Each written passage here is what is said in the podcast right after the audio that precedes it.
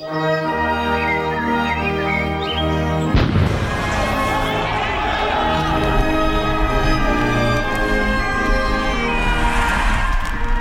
ikke få lov til at tage andre menneskers frihed. Nu er en del af løsningen. Gud bevarer Danmark. Ja, Gud bevarer Danmark som altid. Velkommen til. Du lytter til Alis Fæderland, og mit navn er Ali Amin Ali. Jeg kan lige sige ud i regien, at øh, den person, der er i øh, studiet, der skal være i studiet sammen med mig, er i elevatoren nu, så det kunne være øh, dejligt, at man lige øh, fik ud af at få dem herind, og de er på vej. Men dagens gæst, som er på vej ind i studiet, er faktisk meget vigtigt, men der er jo sket noget anderledes. Der er sket noget breaking, som vi bliver nødt til at forholde os til, før vi går i gang med at tale med dagens øh, gæst, som selvfølgelig kommer til at fylde rigtig meget af programmet. Så lad os tage den del og, og få det på plads, og så skal vi jo selvfølgelig nok øh, fortælle dig mere. Øh, det vi skal forholde os til til at starte med, før jeg introducerer dagens gæst og emne i Fæderlandet, det er den breaking, som kom ud i går. Fordi før vi går i gang med samtalen, så var det jo netop øh, Alice Fæderland på 24 øh, blandt en i hvert fald de første, eventuelt nok en af de første, der kunne fortælle i går, at Konventionen for den glemte kvindekang har nedsat, øh, som er nedsat af Udlænding- og Integrationsministeriet, vil præsentere en række anbefalinger, som skal bekæmpe social kontrol. En af dem, eller et af dem, det var forbyde øh, tørklæder i folkeskolen. Altså decideret forbud af tørklæder i folkeskolen. Det er, jo et, øh, det er jo et interessant træk, kan man jo nærmest sige. Og for sådan at finde ud af, hvad er det egentlig, der er op og ned i det overhovedet, så tænkte jeg, at det nok ville være en rigtig god idé at ringe en person op, som måske eventuelt selv har været med til at klare det her. Anita, velkommen til. Tak. Kan du høre mig? Må ikke, jeg kan. Den er meget høj. Det, det er godt. Øh, Anita, jeg skruer lige lidt ned. Så Ja. kan du bedre lige mig nu, ikke? Det er lidt bedre. Ja. Nå, nu Ja. skal du høre, Anita, det her, den her breaking, der kom ud i går i forhold til det her med øh, forbud af tørklæder. Du er jo direktør for Red Safe House, men du sidder også i den her kommission, som har været med til at komme med de her anbefalinger. I er jo kommet med en række anbefalinger, det skal lige slå fast. Det er jo ikke det eneste anbefaling, I er kommet med. Men et af dem er det her forbud af tørklæder i folkeskolen. Og Anita, man må da sandelig sige, at det har sat nogle samtaler i gang. Lad os lige, ja. I stedet for at tage øh, reaktionen og så videre, og så videre, så lad os lige starte med, øh, hvorfor er det, I lige præcis anbefaler det her? Du ud. Hallo? Er du på? Ja, det er. Jeg spørger bare, hvorfor I præcis har anbefalet det her. Jeg, kan, jeg, kan, jeg har altså svært ved at høre dig. Er du på? Det er. Ved du hvad, Anita, vi prøver lige at ringe dig op igen her lige om lidt. Så, så Det er tager godt. vi den lige, og så introducerer jeg lige min gæst. Øhm, der er lige noget med øh, mikrofonen. Så gør vi sådan her i stedet for. Pernille Velkommen, velkommen til. Tak skal du have. Pernille Vermund, jeg øh, skal jo have en samtale med dig, en en-til-en samtale med dig, og det har mm. vi jo planlagt øh, en lille stykke tid, men øh, så skete der noget interessant i går, øh, og vi prøver lige at ringe Anita øh, Jonsen op igen, som har siddet i den her kommission. Så øh, før vi går i gang med vores snak, så lad os lige tage den her, øh, det her med forbud med tørklæder. Mm. Øh, hvad tænkte du, da det kom ud? Jamen, det er jo noget af det, som Nye Borgerlige har sagt, øh, siden vi blev stiftet, at øh, vi skal ikke have øh, børn, der tager tørklæde på i folkeskolen. Det skal de tage af, når de går i folkeskole, så kan de gøre, hvad de har lyst til i deres privatliv, men øh, folkeskolen skal være et frirum for alle, også for piger, som har muslimsk baggrund. Men er du overrasket over, at det kommer? Altså, det er jo, det er jo en kommission, der er nedsat af regeringen. Øh, altså, mm. en udlænding- og det er jo de røde, det er jo Socialdemokratiet. Øh, det her, det er da interessant. Det er interessant, men jeg er, øh, jeg er ikke overrasket, for når man, altså, når man undersøger det her, hvis man vidderligt vil øh, de her problemer til livs, jamen, og, og man så sætter sig ind i, hvad er det for, hvad er det for udfordringer piger, og det er jo, altså, det er jo piger med muslimsk baggrund, som, som det rammer hårdest, hvis ikke man indfører det her forbud, jamen, så, så er der nogle grufulde historier, som gør, at, øh, at man er nødt til at skride ind. Øh, noget af det, der gjorde, at, øh, at jeg følte mig fuldstændig sikker i min sag, det var en historie fra en... Øh, er en, en mand, der hedder Ali, hvis øh, døtre blev, eller i hvert fald den ældste datter, blev chikaneret i skolen, fordi hun var for dansk. Hmm. Øh, og der var simpelthen nogle af de her piger, som, fordi hun blandt andet ikke gik med tørklæde og bare levede som almindelige andre danskere, øh, men, men havde øh, muslimsk baggrund, jamen så blev hun øh, så chikaneret af de andre, at hun til sidst måtte droppe ud af skolen. Og problemet her var, at hverken lærerne eller skolelederen tog problemet seriøst. Hmm. Altså der var simpelthen ikke viden nok om, hvad er det for en, øh, hvad skal man sige, social kontrol, der ligger øh, som en del af islam? Hvad er det for øh, undertrykkelse, som også er af de piger, som, ja, mm. som ikke indordner sig? Så I hilser det jo velkommen. Vi hilser det velkommen. Så må vi se, hvad der sker. Lad os lige prøve at ringe Anissa op igen, øh, fordi det kunne jo være interessant at høre fra en af dem, som har været med til det. Anissa, kan du høre mig bedre Ja. nu? Jeg kan meget bedre høre dig nu. Tak. Jamen, fantastisk. Nu prøver vi lige igen. Øh, jeg har Pernille Vermund i studiet, formand for Nye Borgerlige, og vores, øh, vores aftale var jo, at mig og Pernille Vermund skulle snakke om, hvordan det borgerlige Danmark reelt set kan få magten igen. Ikke? Det tror jeg, Pernille er meget interesseret i. Men så kom den her breaking øh, historie, som jeg startede med at fortælle om, øh, hvor altså Alice Fæderland var en af de første, der kunne fortælle om den her, øh, det her øh, altså anbefalinger, hvor et af dem er forbud mod tørklæde i folkeskolen. Anita Johansen, eller Jonsen, du er direktør for Red Safe House og sidder i kommissionen. Nu prøver jeg lige igen. Øh, hvorfor har I øh, besluttet for at komme med det her anbefaling? Vi har jo kommet med ni forskellige anbefalinger, og den her anbefaling, det er ikke nogen hemmelighed, at det har været en anbefaling, der har været rigtig svær, fordi vi har stået i den ene lejr, vi har stået i den anden lejr, og vi har stået midt i, øh, men vi ender med at gå med den, og det gør vi, fordi at øh, vi har været på studietur, vi har været ude at høre og se på skolerne, øh, vi har hørt fra skolelærere, som øh, har svært ved at takle det her. Vores opgave i kommissionen er jo at kigge på de piger, som er udsat for æresrelateret social kontrol.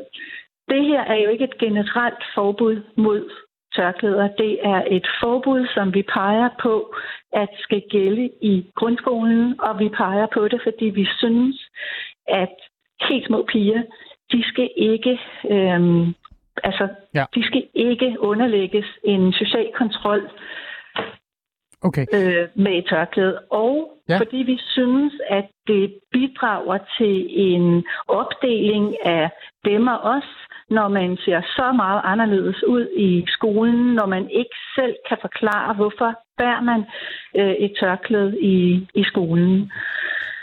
det giver Så- mening. Det giver mening. Så, ja, så kan man sige, ja.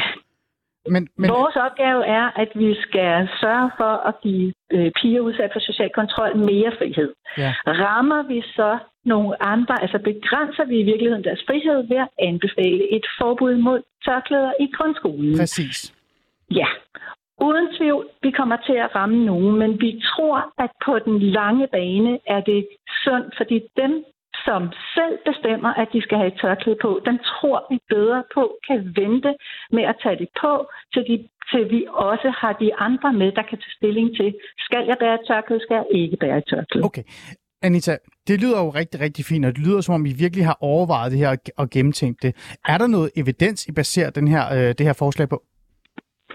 Altså, der har jo siddet forskere med i, i kommissionen, og i øvrigt så har vi jo rigtig mange fagpersoner, også i kommissionen. Vi har været ude og møde dem, som det handler om, altså børnene ude i folkeskolerne. Vi har været ude og møde lærerne. Ja. Øhm, vi har, vi har haft sundhedsplejersker inde til, der har fortalt deres oplevelser af det her. Vi har haft konsulenter inde, der siger, når jeg går ud og underviser, så møder jeg det her.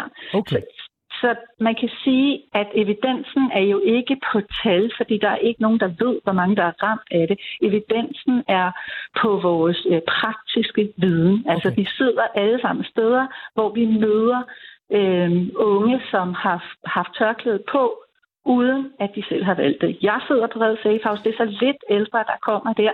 Ja. Men, men det vi oplever der er, at når de kommer ind på et safe house, så går der ikke ret lang tid, så vil mange af dem til tørklæde af. For os er tørklæde ikke et emne som sådan, men vi spørger selvfølgelig øh, de unge, du har taget tørklæde af, hvorfor har du egentlig gjort det? Og der vil rigtig mange af dem sige, det har jeg gjort, fordi jeg aldrig selv har bestemt, at jeg skal have det her tørklæde på. Øh, og nu har jeg muligheden for at tage det af, okay. Så nu vil jeg afprøve det. Ja. Vi møder også piger, som kommer uden tørklæde og som tager et tørklæde på. De gør det på et oplyst grundlag. Det er voksne kvinder. Øh, og det er helt fint. Okay. Anita, det er jo, øh, det er jo igen øh, gode argumenter, og det er jo noget, man igen kan høre, I har jo tænkt det her godt igennem. Øh, jeg vil jo gerne spørge dig for eksempel, hvad jeres forventninger er i forhold til at få det her igennem, men det vil jeg hellere stille øh, det spørgsmål til en politiker, der har faktisk gjort Det det, også en politiker i også studiet. er, er politikerne, Ja. ja. der skal afgøre Men Anita, det. så her til sidst, så vil jeg hellere bare lige øh, spørge dig øh, kort, før vi siger tak. Hvad vil du så sige til alle øh, dem med minoritetsetnisk baggrund, som øh, er praktiserende muslimer, som anser det her nærmest som islamofobisk og racistisk, og øh, nærmest synes det her det er øh, ekstremt krænkende? Kort. Jeg vil, jeg vil sige, at øh, vi har et perspektiv, der hedder dem, der ikke selv bestemmer. Og det synes jeg faktisk, at troende muslimer skal være med til at hjælpe dem, som ikke selv bestemmer. For jeg er sikker på, at dem, der selv bestemmer at tage et tørklæde på, de kan godt vente nogle år, og så, og så hjælper de nogen, som bliver tvunget det. Fordi jeg er også sikker på, at der er rigtig mange af dem, der bærer tørklæde, der godt ved, at der er en social kontrol øh, i, altså med at øh, påtvinge unge øh, tørklæder. Godt. Anita, tak fordi du vil være med og sætte nogle ord på, hvorfor det er, I er kommet frem til det her. Det, det, der kommer en masse debat, tænker jeg, omkring øh, lige præcis det her emne, og det, det er jo noget, der også har sat en masse debat i gang i andre lande. Det er jo ikke kun øh, altså, i øh, Danmark, der kommer det her altså, et forslag. Andre lande, såsom øh, jeg tror, det er i hvert fald Frankrig har det, jeg tror også Bosnien og andre lande også øh, har indført det i virkeligheden. Så vi må Ja. se, hvad der sker de næste par dage. Tak fordi du vil være med i, i Alis Fæderland og lige sætte nogle ord på det. Nå, Pernille Vermund, ja. det, er, det er sgu øh, interessant det her. Jeg, jeg, vi har gået lidt over tid, fordi vi startede sådan lidt øh, mærkeligt, og det har ikke noget med dig at gøre, det var noget teknik, der gjorde det. Øh, men jeg tænker sådan lidt, øh, en anden en, som nærmest er enig med dig, og jeg synes, det skal vi lige afspille, så du også skal lige høre det. Mm. Fordi regeringen har jo ikke været ude at sige, hvad de synes om det her. Mm. Øh, der er faktisk helt stille. Jeg har forsøgt øh, i går aftes øh, nat at komme i kontakt med rigtig mange ordfører, og dem, jeg kom i kontakt med, de var sådan lidt, åh, det ved jeg ikke. Mm-hmm. Og det er overraskende, hvis jeg kom med listen over, hvem det var, men, mm. men det var faktisk overraskende for mig også, og selv dem, som jeg troede var klar i spyttet omkring det her emne, de skulle lige hjem og tænke lidt over det. Mm-hmm. Øh, men, men Lars Aslan, mm. som er ligestillingsordfører fra Socialdemokratiet, han er hoppet ud af busken og kommet med øh, hans forklaring. Prøv lige at lytte til, hvad der bliver sagt her. Øh, Lars Aslan, jeg kunne jo ikke lade være med at falde over, at du på Facebook har været ude og, og faktisk komme med din holdning omkring det her forslag. Først og fremmest, øh, hvad synes du? Er du øh, for eller det her, imod det her? Nej, jeg synes, det er en smadret god idé. Altså, jeg har jo talt for det her længe. Altså, jeg synes ikke, man skal give små børn øh, tørklæder på, og jeg tror også, det er en, det er en god måde at, øh, at mindske det sociale pres, der er på, på små piger øh, i folkeskolen. Fordi jeg tror, alle, der, ved, der har, har været i folkeskolen i udsatte områder, jeg er selv skolelærer, ved, at der er ekstremt pres på øh, for meget religiøse elever på, at, at, at, at muslimske piger, der, der ikke kommer med tørklæde, skal gøre det, og det vil man jo så tage fra dem. Øh, altså muligheden for at lave social pres ved, ved at sige, at i skolen, der, der vil alle lige, og der går vi selvfølgelig ikke med tørklæde. Mm. Øh, Lars Aslan, er det her din holdning, eller er det Socialdemokratiets officielle holdning, du lufter her? Det er kun min holdning. Jeg har jo talt om det her øh, længe, og da jeg så, så øh, det her udspil fra kommissionen, så, så skrev jeg det både på Twitter og på Facebook. Og, og det, der egentlig irriterede mig, det var, når folk sagde, at det var racistisk, så, så gjorde jeg bare opmærksom på, fordi jeg selv har en far, der kommer fra Tyrkiet, at det i årtier har været forbudt at gå med tørklæde i, øh, i den tyrkiske øh, folkeskole, indtil netop islamisten Erdogan kom og, øh, og genindførte det. Øh, netop af de samme grunde, som jeg nævner her, at, at, øh, at man i skolen skulle, skulle være fri for, for religiøse symboler. Hmm. Hvorfor melder du det her egentlig ud før øh, partiet? Fordi jeg tænker, at du jo ligestillingsordfører. Jamen præcis. Altså, jeg, øh, det, det har i den grad noget med, med ligestilling at gøre. Det er også derfor, jeg har, har sagt noget om det, men det er jo noget, jeg har sagt i lang tid. Øh, Det her, jeg tror, at, at øh, alle, der kender mig, kender godt min holdning til, mm. til islamister og til, til, til, til holdningen til, at små børn kommer med, med, med tørklæde. Så jeg synes, det er et godt forslag, og, og jeg, har, jeg er jo medlem af Socialdemokratiet og ikke, ikke, ikke af Scientology, så, så man kan sige, at jeg har, jeg har jo den her holdning øh, til det, og så respekterer, at der kan være andre, der har en, en anden holdning. Men jeg synes, det, det arbejde, kommissionen har lavet, er, er, er godt, og jeg synes, det er et rigtig, rigtig godt skridt at gå og sige, at, at skolen er fri rum for, for tørklæder. Men jeg, jeg er den opfattelse, at langt de fleste af mine partifælder øh, er, er enige i, at små børn selvfølgelig skal, skal, skal okay. komme tørklæder. Øh, men så er spørgsmålet jo også, øh, Lars Aslan, det, øh, er- er det noget, I har drøftet? Øh, vi har tidligere øh, snakket om det her. Jeg, jeg er helt med på, at der også er, er forskellige holdninger. Nu er det jo bare, en, eller ikke bare, men det er jo en kommission, der er kommet med, med en anbefaling, og det, der Ja. ligesom var mit ærne, er at sige, at, at, at, at jeg synes, der er nogle, nogle, nogle væsentlige problemer øh, i, at børn kommer med tørklæde, og, og der tror jeg helt klart, at det her øh, vil hjælpe. Det siger både som, som, som, som skolelærer, og så Mm. Øh, var min anke også det der, når, når der bliver trukket et racismekort og sige, at øh, men, altså, Tunesien, Tyrkiet, øh, Bosnien, en, en lang række lande, der bliver det også anset for, for ekstremt og, øh, og, og gå med tørklæde, øh, når man er barn. Ja, ja, og for den sags skyld også Frankrig, der kender vi jo også eksempler på det. Øh, Lars Aslan, mener du, at Socialdemokratiet burde følge kommissionens opfordringer? Bare sådan, altså din holdning til det? Er det det, du vil kæmpe Ja, for? det vil, det vil jeg da håbe. Altså, jeg håber da også, jeg kan også se, at der sidder SF'er i, øh, i den her kommission, ja. der sidder borgerlige og sådan noget. Så, så, så, så, så det, vil jeg da, det vil jeg da håbe, men jeg har da fuld respekt for, at der kan være øh, andre holdninger øh, til det her. Jeg har haft den her holdning øh, længe, og måske er der på et tidspunkt at vi flere, der har den øh, samme holdning. Men jeg synes, det, det, det er et seriøst arbejde, kommissionen har lavet. Jeg, jeg kender også mange af dem, der sidder der som, som mm. nogle, nogle ja. meget seriøse mennesker, som, som absolut ikke er ekstremister. Ja. Her til sidst, Lars Assen, så siger jeg tak, fordi du vil være med. Øh, det her det er noget, I skal drøfte, øh, og I så kommer sikkert også ud med en udmelding, fordi det netop jo er jeres kommission, altså regeringen og Socialdemokratiets gode idé, øh, i hvert fald. Øh, hvornår får vi en udmelding fra jer, om I støtter omkring det, i hvert fald især det her med forbud øh, øh, med tørklæde i folkeskolen? Jamen, det tror jeg, det tror jeg, altså, vi har, vi har gruppemøde senere i dag, og, og vi har nogle gruppemøder også i næste uge, så nu har vi nogle andre ting på, på dagsordenen, men ja, der er helt klart, der vil komme en, en officiel melding, men det er jo noget, vi, vi selvfølgelig også skal drøfte med, med vores bagland og borgmester og sådan noget, som jo har ansvaret for, for folkeskolen ude i kommunerne. Så, så der vil være øh, forskellige holdninger til det, men det er klart, jeg håber da, at, at man vil følge øh, kommissionen, øh, ikke, ikke kun som socialdemokrat, men at flertal i Folketinget øh, godt kan se, at der er nogle, nogle problemer i, at helt små piger øh, tvinges til at komme med tørklæde, fordi det, der, det er jo det, der er tale om. Altså, der er jo ikke nogen, nogen små børn, der vælger det her frivilligt. Mm. Det var Lars Aslan Rasmussen, som er faktisk øh, socialdemokrat, og han er også ligestillingsordfører for, øh, ja, jeg kalder det, når man er ordfører, så er man også en del af regeringen. øh, Pernille Vermund, formand for Nye Borgerlige. Jeg får helt lyst til at spørge dig, er det mærkeligt, at regeringen ikke rigtig har kommet ud og sagt noget nu? Altså, det, fordi jeg tror ikke, det er overraskende for dem. Ej, jeg synes, det er lidt underligt, men jeg ved jo også, altså vi har jo som sagt, vi har ment det her, øh, siden vi stiftede partiet, og jeg ved jo også, hvor kontroversielt det er. Øh, fordi sådan helt instinktivt, så vil man som dansker sige, vi skal ikke blande os i, hvad for noget tøj folk har på. Hmm. Og hvis ikke man forstår den sociale kontrol, som er en meget stærk indbygget del af islam, øh, og forstår, hvad det gør ved, øh, ved piger og ved kvinder, og ved, ja, ved folk i det hele taget, som er underlagt den. For det, problemet her er jo også, at der er jo også en social kontrol af, af, af drengebørn. Det er ja. så bare ikke med et tørklæde, men det er på andre måder. Hmm. Hvis ikke man forstår den sociale kontrol, som er en indbygget del af islam og den muslimske kultur, jamen så er det let at ryge over i den der, et tørklæde, jamen det er jo bare et stykke stof, men det er det ikke. Hmm. Hvad med den borgerlige fløj? Der er også stille for dem. Jamen det er der, og det er sikkert af samme årsag. Altså, altså hvis man har sådan et, et uh, liberalt syn, hvor man bare tror, at sådan et tørklæde, det er bare et stykke stof, hmm. jamen uh, så har man simpelthen ikke forstået den islamiske kultur, den islamiske... Uh, hvad skal man sige, ja, ikke bare religion, fordi en ting er jo, hvad man tror og tænker privat, men den, hvad skal man sige, den sociale kontrol, som er en del af islam. Mm. Øh, og, og det er alvorligt. Mm. Okay. Tror du, der kommer en reaktion snart, eller sidder de der og nærmest skal stemme om det? Ja, men jeg kunne godt forestille mig, at de sidder der fedt spiller og venter på, at, uh, at der er nogle borgerlige partier, som melder ud. Det er jo ikke ja. nogen overraskelse for dem, hvad vi mener, hvad Nej. DF mener. Uh, formentlig heller ikke, hvad Danmarksdemokraterne mener. Men, uh, men hvis Venstre eller Konservative vender tommelfingeren nedad til det her, tør Socialdemokratiet så stå fast. Uh, jeg håber selvfølgelig, at mm. både Venstre og Konservative forstår, at vi skal gøre alt, hvad vi kan for at, uh, at komme fri af den sociale kontrol, som er ikke mindst af børn og unge øh, i islam. Mm. Godt. Det var den her breaking nyhed, som vi blev nødt til at lige at forholde os lidt til, og jeg synes jo bare, at det, var jo, det passer jo fint, at du var i studiet, Pernille Vermund, til også at komme med en reaktion om det. Mm. Men øh, så lad os komme i gang med det rigtige, øh, det rigtige program for i dag. Yes.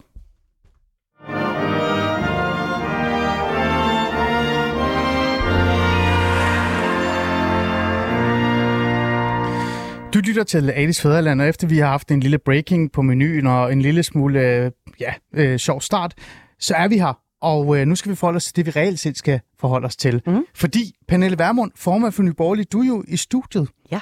Velkommen til, nærmest. Ja. Pernille Vermund, vi skal jo tale om Nyborgerligs, øh, hvad kan vi sige, visioner og, og, og, og tanker omkring den vej, Danmark skal, altså mm. den retning, I skal sætte. Men vi skal også tale om potentiel øh, regering, mm. altså at I gerne vil være en del af en regering, men også øh, hvordan vi faktisk, øh, eller hvordan I, nu skal jeg huske at være lidt neutral i dag, hvordan I faktisk øh, gerne vil, altså de blå partier, øh, tage magten fra Mette. Mm.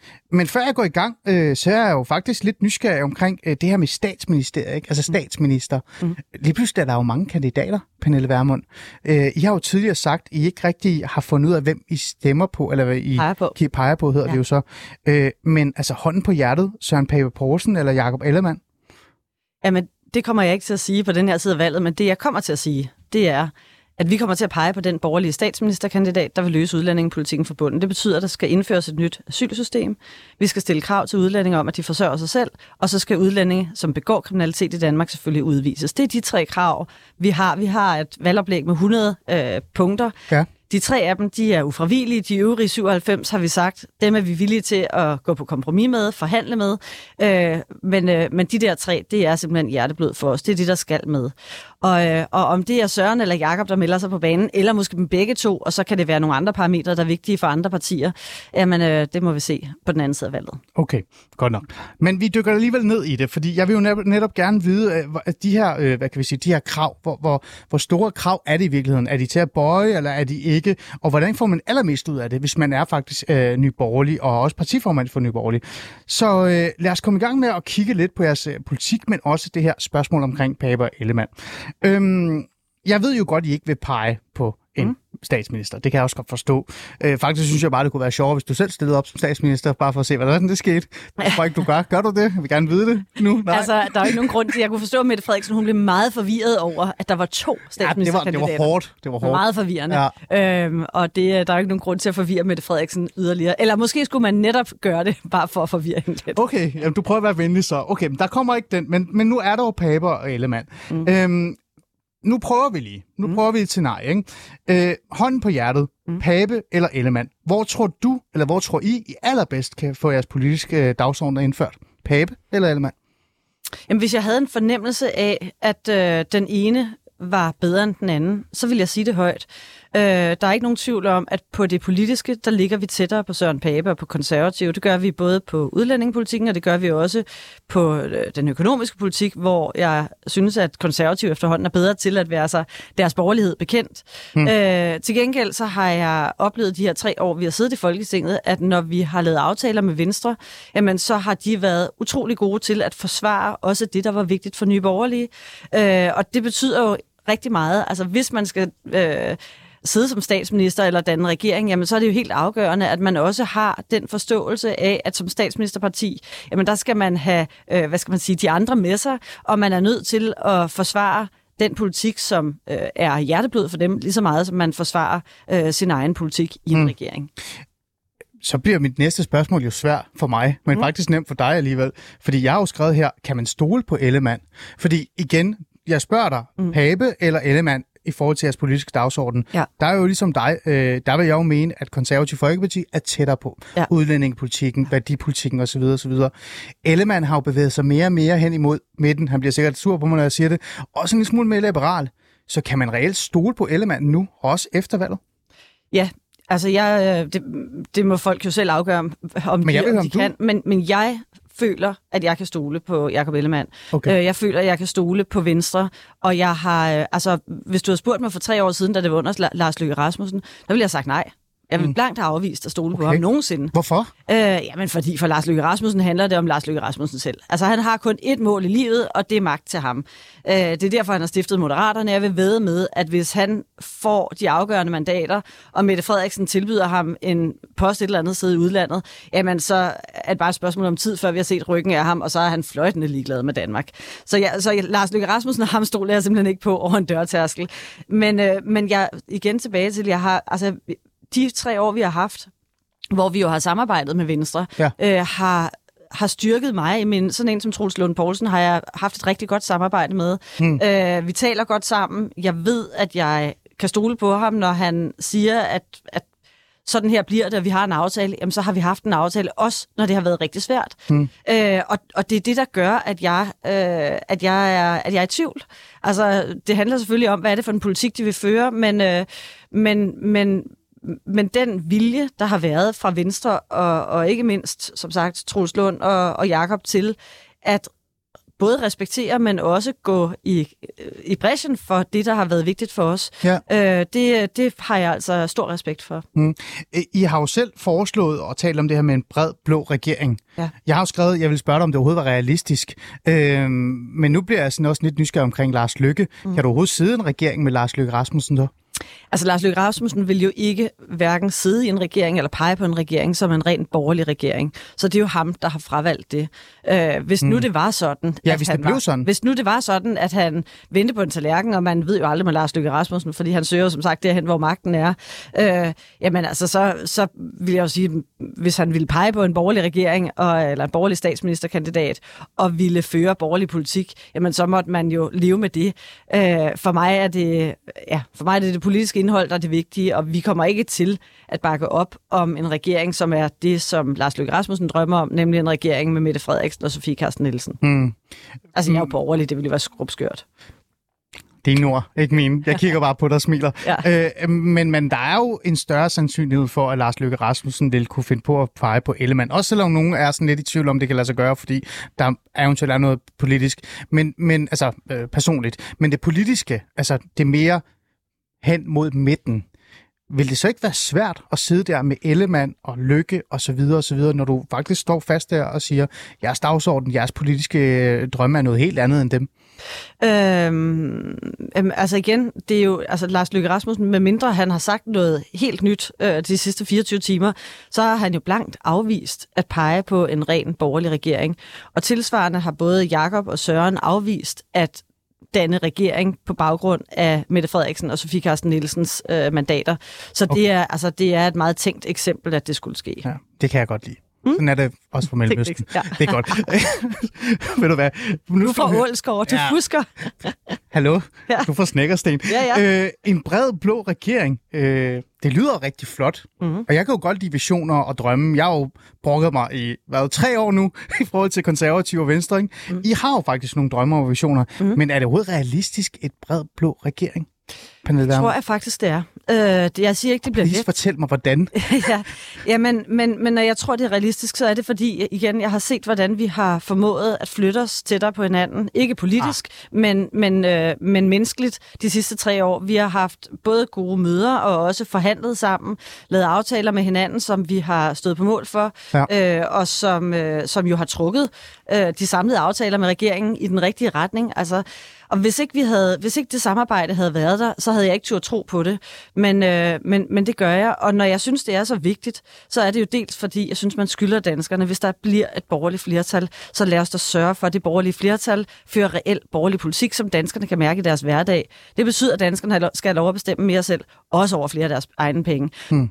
Og, og det næste er jo så, hvis ikke man hvis ikke vi alle sammen forpligter os, hvis ikke vi alle sammen lægger hånden på kogepladen, jamen så er der en reel risiko for, at Jakob Ellemann og Søren Pape, hvis det er de to alene, der Ja. ja. danner regering, de to partier alene, jamen så er der en reel risiko for, at de i tid og utid render til Mette Frederiksen og Sofie Carsten Nielsen, uden at vi reelt kan gøre noget ved det. Vi kan selvfølgelig vælte dem, men det er jo altså fuldstændig uholdbart. Hmm.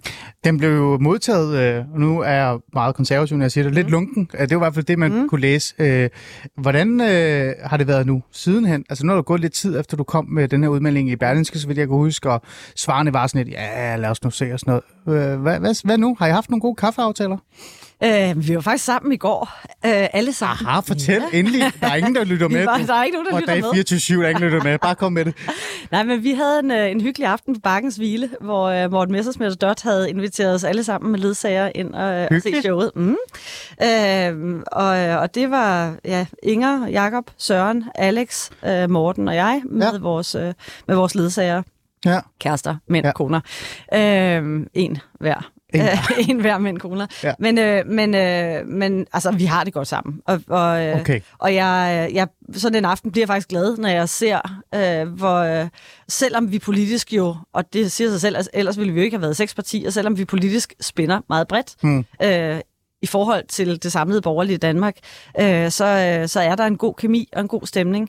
Og, øh, og, og det er jo det, der skal til, for at man kan fø, altså for at det kan skabe resultater, for at vi kan finde hinanden og sige, hvordan kan vi få Danmark i en mere borgerlig retning. Det kræver jo, at man kan holde ud og være sammen, og at man kan hmm. øh, stole på hinanden, at man har lyst til at læne sig ind mod hinanden og give hinanden nogle, nogle sejre, nogle indrømmelser, Ja. øh, som er, er vigtige for Men der er også noget, man skal være fælles om. Ja. Kunne du mærke, øh, da I sad og talte i går, at der var et politisk projekt, I var fælles om? Jeg ved godt, mange siger til mig, Ali, det borgerlige Danmark kan ikke have et, et, et, et, sådan, du ved, et, et projekt. Det, det er dumt at sige sådan noget. Ja. Men alligevel, man, vil jo, man kan jo mærke det her. Ja. Øh, det er jo fint at give bedste venner, og jeg ved ikke hvad. Men et Jeg ved ikke, om vi er bedste venner, men, men vi, er, vi er i hvert fald gode til at, øh, at tale sammen, både, øh, både privat og også øh, politisk, og det, er, det synes jeg er vigtigt.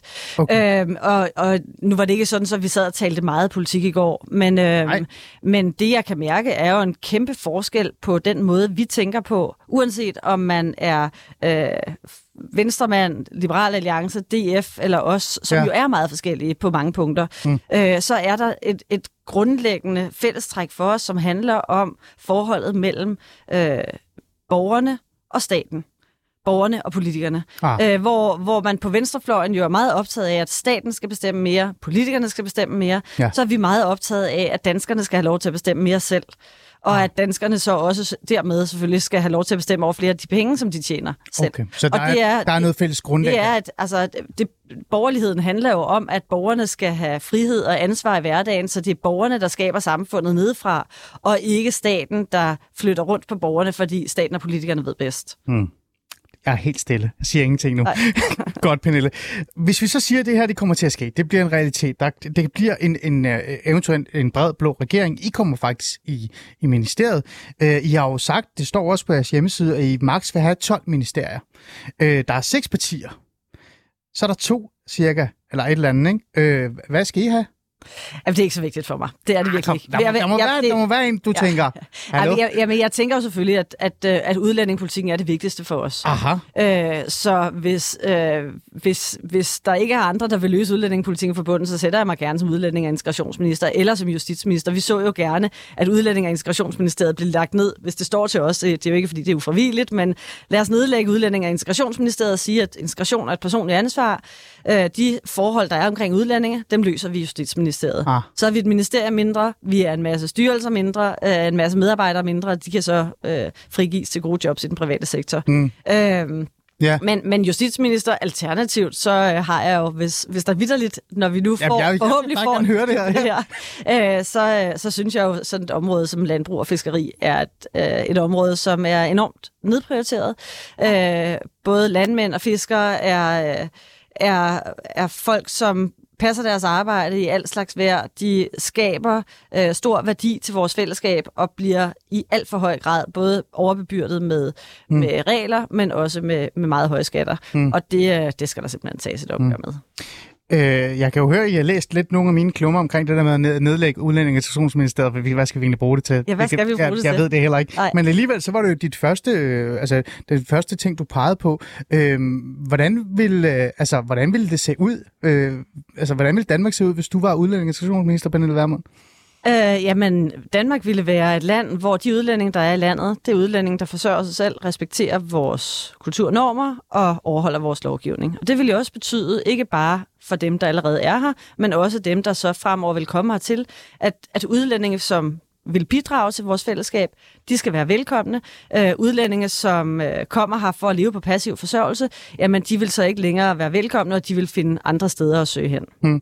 Det her øh, forbud, tørklædeforbud, Ja. øh, som kommer i dag. Ja. Nu spørger jeg lige øh, ind, Ja. øh, vi tager det udgangspunkt i den, og så, mm. så det, men det handler faktisk om udlænding- og integrationsministeriet, men også dig. Mm. Øh, jeg er faktisk lidt ambivalent i forhold til, hvad jeg synes om det. Mm. Fordi jeg synes jo, at det giver mening, øh, at man forsøger at holde det religiøse adskilt, mm. øh, også i vores folkeskoler. Mm. Jeg synes også, det er forkert, at øh, jeg har set børn helt ned til 6, 7, 8 år øh, i Aarhus gå rundt med tørklæder. Det synes mm. jeg også er forkert. Mm. Sådan skal det ikke være.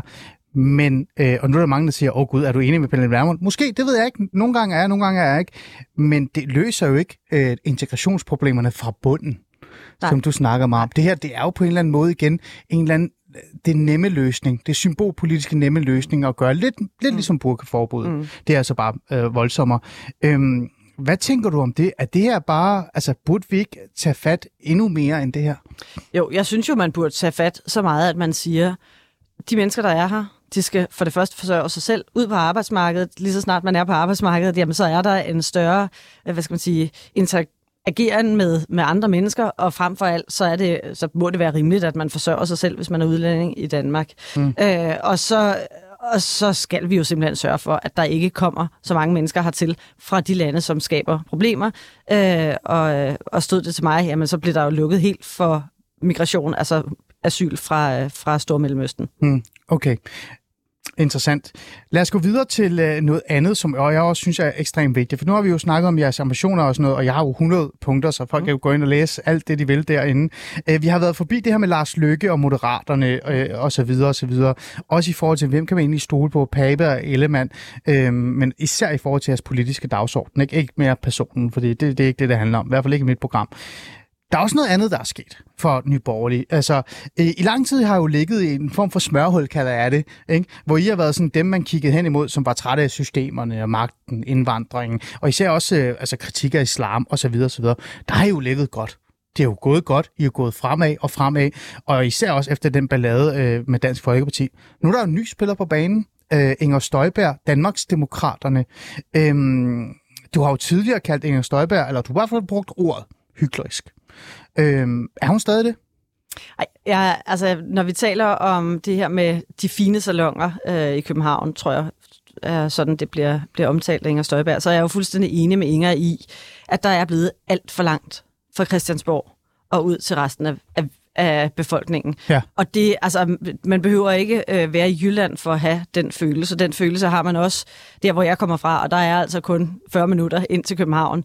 Øh, så, så det er en, en klar fornemmelse, når man sidder ude og har, nu har jeg jo været selvstændig øh, hvad hedder det, erhvervsdrivende i mange år, når jeg ser, hvad der bliver lavet af love og regler på Christiansborg, som bare rammer helt skævt øh, mm. og presser danskerne unødigt, jamen så kan man jo godt få den der fornemmelse af, at der er nogle mennesker, der sidder på Christiansborg, som savner noget erhvervserfaring, noget livserfaring, og at der er for langt fra Christiansborg mm. til... Så der er du enig med hende? Så der er jeg enig med hende. Men hvorfor jeg synes brugte du så ordet jeg hyklerisk? Synes, jeg synes så, at man skal være ærlig om, at når man sidder på Christiansborg, når man er politiker, ja. eller hvis man er minister, jamen så er man jo en del af de fine salonger, hvis man kan sige det sådan.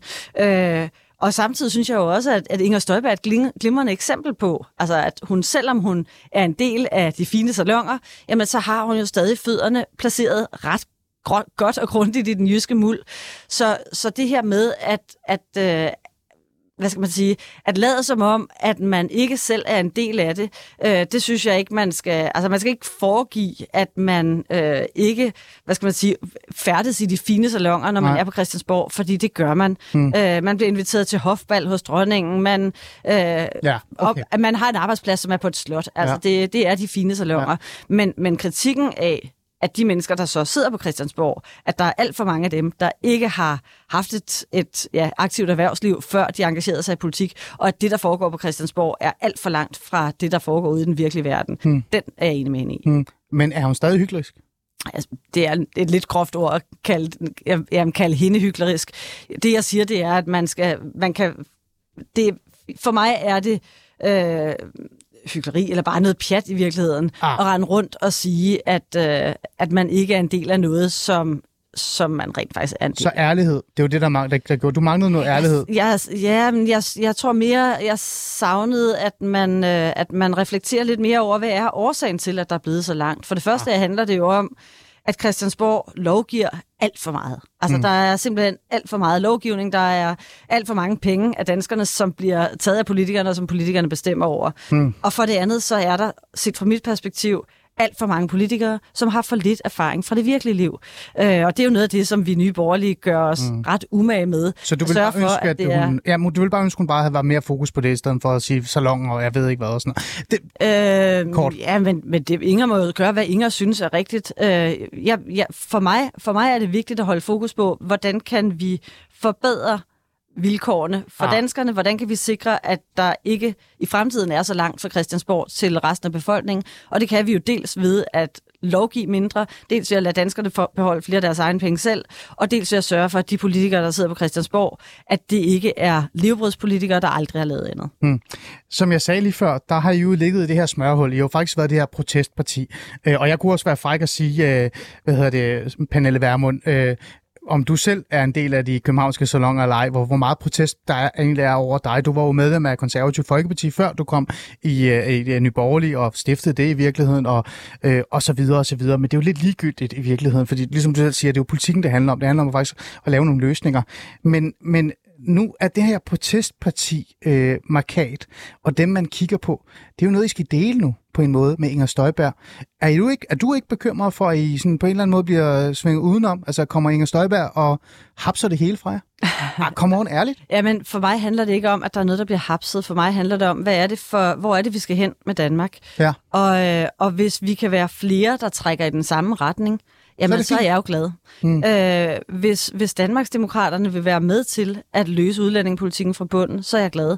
Hvis de vil fortsætte de lappeløsninger, som vi har set øh, Venstre gennemføre ah. i både i nullerne og, og ja, indtil Venstre mistede magten i 2019, ja. jamen så er det ikke fint, fordi så, så, er det jo, altså, så er det jo symbolske stramninger, som ikke reelt få bugt med de problemer, vi står overfor. Mm. Øh, og, og det er jo nok der, vi kommer til at have en diskussion, Inger Støjberg og jeg. Ja.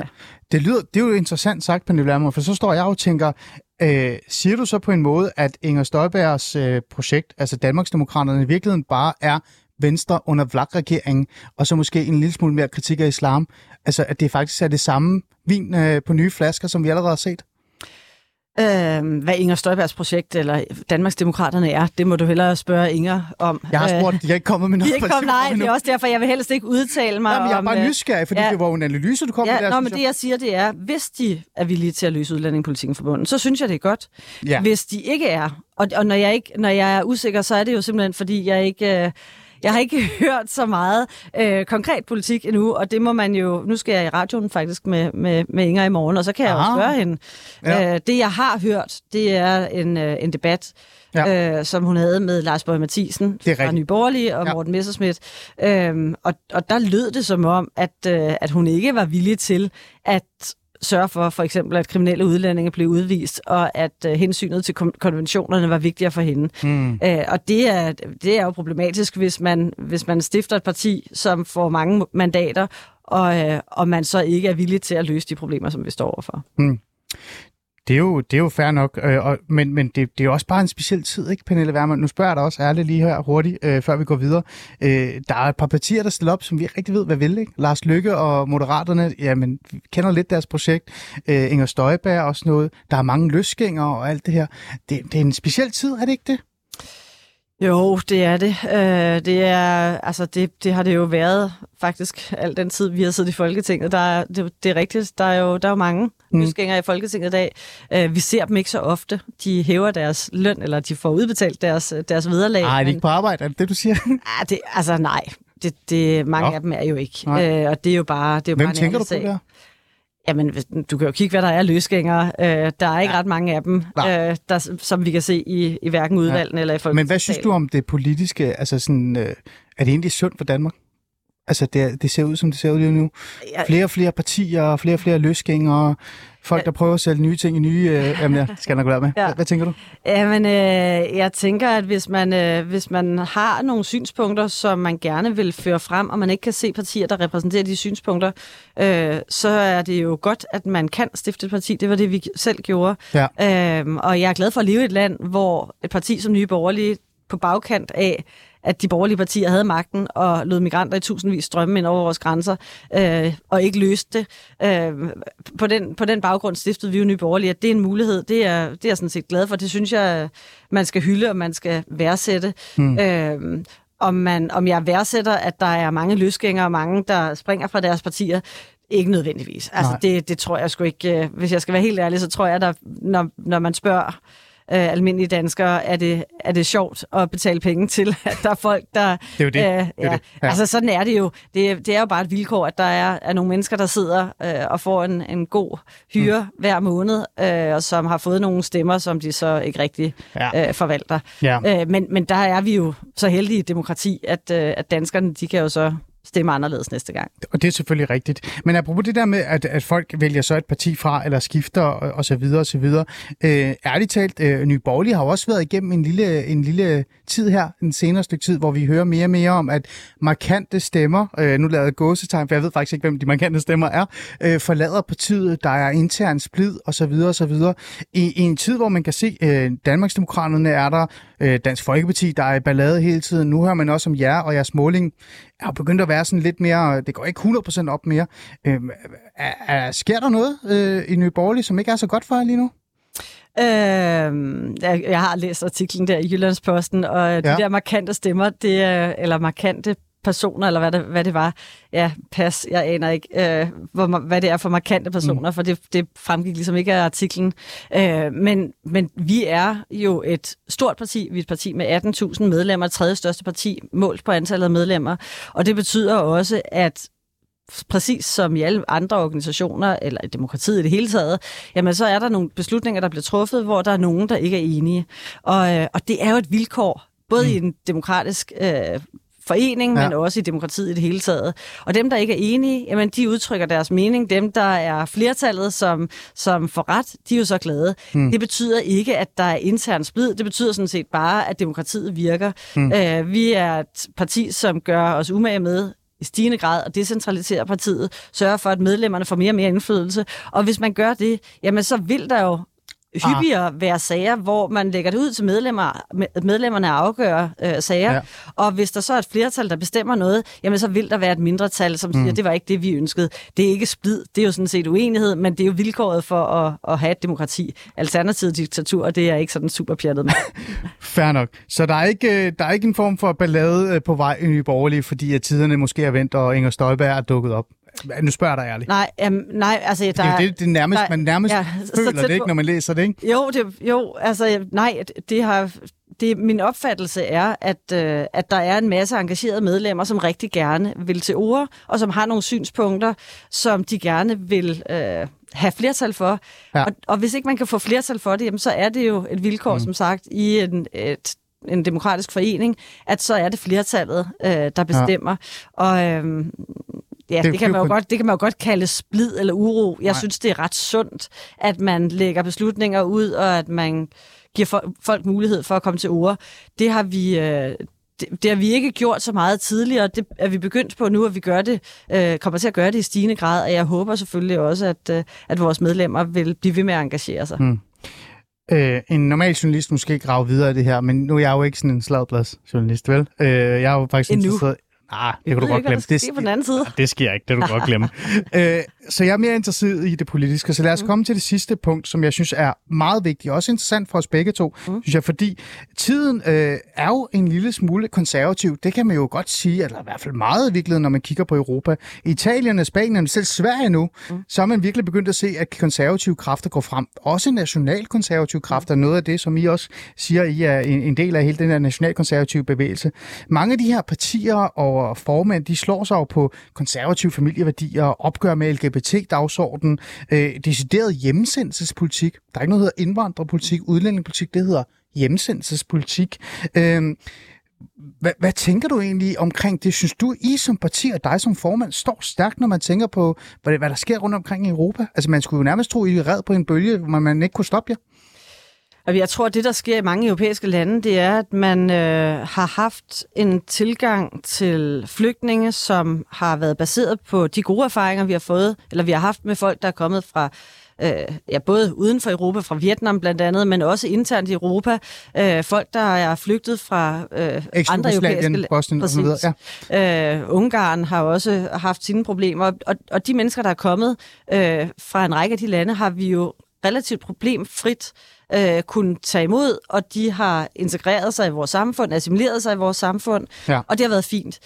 Så har man oplevet en, en anden konsekvens af den tilstrømning, der er kommet fra øh, Stormellemøsten, og, og der har de europæiske lande jo helt åbenlyst været for lang tid om at forstå, at de kulturkonflikter, som opstår mm. i de vestlige lande, øh, når der kommer mange mennesker hertil fra Stormellemøsten, jamen, øh, de går ikke bare væk af sig selv, og man kan ikke bare lave integrationsprojekter og tro, at, øh, at folk, der ønsker at leve på en helt anden måde, at de så tager vores værdier mm. til sig. Øh, så, så jeg tror i virkeligheden mere, det er det, der sker både i Danmark og også i, i andre lande, at der er danskere og europæere i det hele taget, som siger, nu må det være nok. Vi er nødt til at gøre det her på en anden måde. Mm. En, øh, nogle af de andre øh, temaer, som er meget populære, og øh, jeg vidste jo selvfølgelig gerne, du ville tale om øh, indvandrerpolitik, og det er ikke fordi, jeg siger, du, øh, men det er jo fordi, jeg nok sagde hjemmesendelsespolitik, ikke? Men det er jo familieværdier, dannelse, opgør med nye tendenser, opgør med det, øh, mange kalder LGBT-dagsordenen. Det gør for eksempel Meloni i, øh, i Italien, som øh, nærmest bulrer frem derhen af. Øh, hvad synes du om det? Er det også noget, Nye Borgerlige reelt set burde overveje at have mere fokus på? Fordi når jeg kigger på jer, så er det jo meget øh, skattelettelser, øh, træt af, at man ikke hører på provinsen, og så udlændinge. Hvad med de her andre klassisk konservative værdier, som de andre partier kører på ude i udlandet? Jeg synes, det er vigtigt, når man taler, når man taler du siger du LGBT hvad hedder det, LGBT+. Det er det, de kalder det i hvert fald. whatever. Ja, ja. Øhm, jeg synes, det er vigtigt her at skelne mellem, hvad er vores øh, syn på mennesker, der skal have lov til at leve og have den seksualitet, som de ønsker, mm. og hvad er det for en dagsorden, nogle af de her foreninger har. Øh, og vi er meget kritiske over for øh, de foreninger, som har en, hvad skal man sige, mere venstreorienteret dagsorden, som ikke handler om, at folk skal have lov til at have øh, den seksualitet, de har lyst til at selvfølgelig leve øh, som frie og lige mennesker øh, i vores samfund, øh, eller lige, lige, ligestillet med andre i vores samfund, men, men som handler mere om at nedbryde øh, sådan normerne i samfundet. Som, altså, hvis man som forening har en meget venstreorienteret dagsorden, mm. jamen, så er det klart, at som borgerlig, som konservativ, øh, så er det svært at bakke op om sådan en forening. Mm. Jeg kan jo også se, at der er kommet, der er kommet en ny øh, forening for øh, homoseksuelle, som, øh, mm. som ser ud som om, at den er, at den er mindre Ah. politisk. Ja, det er rigtigt. Det hedder den dansk regnbueråd, tror jeg. Det tror jeg, jeg tror, den hedder. Men, men det er bare for også sådan at lige lidt, øh, øh, stikke lidt til her, fordi jeg sidder og, og nogle gange savner øh, snakken omkring familieværdier, dannelse, mm. opgør med tendenser osv. osv. Mm. Er det også noget, Nye Borgerlige skal huske at have med? For ellers så er der jo Inger Støjberg lige ved siden af. Med al respekt igen, det er jo sådan, politik er. I virkeligheden sidst ende, så handler det om støj, øh, stemmer, Pernille Vermund. Ja, men vi, vi ændrer ikke politik, fordi der hverken er det ene eller det andet øh, parti, som, øh, som melder sig på banen, eller som, øh, som danskerne ønsker at stemme på. Og når vi taler familiepolitik, så er det jo, det er jo absolut noget, vi prioriterer, mm. øh, men vi prioriterer det på den måde, at vi gerne vil give mere frihed til familierne. Øh, vi vil ikke diktere, hvordan en familie skal se ud, men vi vil omvendt heller ikke være med til at have nogle incitamenter til at bryde familier op eller fastholde, at man bor hver for sig, for eksempel. Mm. Og der er nogle af vores, øh, noget af vores lovgivning, nogle af vores øh, øh, offentlige ydelser, som i den grad er, øh, ja, mm. sætter en kile ned i, øh, i de danske familier. Okay, okay. Mm. Så det er der fokus på. Det er på hylderne. Det er der. Ja. Jeg har helt lyst Danske til... familier skal have mere frihed. Ja. Mm. Jeg har helt lyst til at spørge dig, hvad en kernefamilie er. Jamen, øh, en, i traditionel forstand er en kernefamilie jo en mor og en far og nogle børn. Mm. Øh, sådan er det. Ja, ja. Altså, det er jo det, man normalt vil forbinde mm. med en kernefamilie. Mm. Øh, jeg er jo selv samboende med en mand, som ikke er min børns far. Mm. Øh, jeg har et rigtig godt forhold til min drengens far. Mm. Øh, er vi en kernefamilie? Det tror jeg faktisk ikke, folk vil kalde os. Men vi, øh, men vi har jo et, et dejligt familieliv sammen, mm. og, øh, og det kan man godt have. Mm. Grunden til at spørge omkring det her, omkring de her tendenser, så det er jo reelt set for at spørge dig, Pernille Vermund, at øh, omkring det her med, at det går jo fremad for, for de her konservative, øh, øh, hvad kan vi sige, partier rundt omkring i Europa. I Danmark, der nærmest, der virker det jo som om, at øh, Socialdemokratiet bare har spist den kasse og er blevet det konservative parti. Så derfor så er jeg bare nysgerrig omkring, om det også vil være i jeres øh, værktøjskasse. Men det lyder det jo som om, det kommer til at være. Nu vil jeg ikke sige, at Socialdemokratiet er specielt konservativ. Altså, det er ikke mange dage siden, Nogle gange, de kom... ikke? Pernille Vermund, nogle gange ikke... så sidder jeg og tænker, måske er de mere konservative end de andre konservative, ikke? Nej, prøv at høre, det er ikke ret mange dage siden, de kom med et forslag om, at børn helt ned til 0 år ja. skulle kunne, okay. Der fik du mig. Øh, ja, skulle kunne foretage øh, juridisk, juridisk kønsskifte, ja. eller at forældrene skulle kunne foretage juridisk kønsskifte ja. for børn helt ned til 0 ja. år. Og det, altså, det er i min verden ikke konservativt. Jeg tror også, det er noget venstre for. Det er også noget venstre for, ja. Det, det men, ved jeg ikke. Det men, ikke mig. Pas. Ej, Nej, det tror jeg faktisk ikke, de er. det, lad os se, hvad der sker. Ja. Pernille Vermund. Det jeg ikke, ja. Nej, man ved aldrig. Pernille Vermund, øhm, vi har været igennem det hele. Vi har også været igennem noget breaking. Øh, der, er jo, der er jo nogle visioner på, på bordet her. I har jo nogle drømme, I har nogle tanker. En af de få partier, synes jeg, indtil videre fra den borgerlige fløj, øh, der har lagt det frem. Hvad tænker du? Hvordan ser det ud? Valget er jo på vej. Mm. Øh, står I stærkt? Tror du på den her brede blå regering? Tror du, at I kan vælte Mette Frederiksen og tage magten fra det her røde kasse? Jeg, jeg tror på, at vi kan få et borgerligt flertal, øh, men jeg vil også gerne sende en stærk appel til mine borgerlige venner om, at øh, nu, altså, vi er nødt til at, få, at sørge for, at danskerne ved, hvad er det, de får, hvis ikke det er Mette Frederiksen. En ting er, at vi vil af med Mette Frederiksen, ja. men hvad er det, vi skal have i stedet? Og det er jo derfor, vi har fremlagt vores 100 mm. borgerlige mærkesager, og der vil jeg jo gerne opfordre både Jakob og Søren til at gøre det Synes samme. du, de skal komme i gang altså, med det? Helt altså... konkrete på, hvad er det, danskerne kan forvente? Ah. Hvad er det, der er hjerteblod for dem? Hvad er det, de ikke vil gå på kompromis med? Hvad er det, der er ufravilligt for dem? Venstre har deres skattestop. Øh, konservative har formentlig også noget, som er ufravilligt for dem. Og hvad er det, de så er villige til at gå på kompromis med? Jeg synes, man skylder danskerne et konkret svar, og det er også derfor, vi har lavet vores valgoplæg med de 100 borgerlige mærkesager. Mm. Klar tale. Pernille Vermund, øh, partiformand for Nye Borgerlige, tak fordi du vil komme og fortælle mig, hvad der er op og ned i det hele. Det er altid godt lige at blive uh, sat lidt på plads. Og øh, til jer lyttere, tak fordi I lyttede med, øh, som altid. Vi øh, sender faktisk ikke for Aarhus, eller for København øh, næste uge. Vi sender faktisk for Aarhus. Der er Aarhus Festuge. Ja. Det bliver specielt. Lad os sige det på den måde. Men lyt endelig med, øh, og ja, øh, nu er der nyheder.